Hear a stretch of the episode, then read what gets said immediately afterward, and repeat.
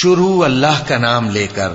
جو بڑا مہربان، نہایت رحم والا ہے، جب سورج لپیٹ لیا جائے گا اور جب تارے بے نور ہو جائیں گے اور جب پہاڑ چلائے جائیں گے اور جب بیاہنے والی اونٹنیاں یوں ہی چھوڑ دی جائیں گی اور جب وحشی جانور جمع کیے جائیں گے اور جب سمندر آگ ہو جائیں گے اور جب روحیں جسموں سے ملا دی جائیں گی اور جب اس بچی سے جو زندہ دفنا دی گئی ہو پوچھا جائے گا کہ وہ کس گناہ کے سبب قتل کر دی گئی،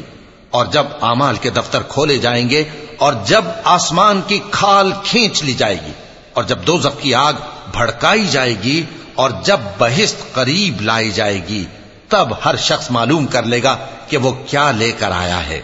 پس میں ان ستاروں کی قسم کھاتا ہوں جو پیچھے ہٹ جاتی ہیں اور جو سیر کرتے اور غائب ہو جاتی ہیں۔ اور رات کی قسم جب وہ پھیلنے لگتی ہے اور صبح کی قسم جب وہ نمودار ہوتی ہے کہ بے شک یہ قرآن اس فرشتہ عالی مقام کا سنایا ہوا پیغام ہے جو صاحب قوت ہے، مالک عرش کے ہاں اونچے درجے والا ہے، سردار ہے، ساتھ ہی امانت دار ہے۔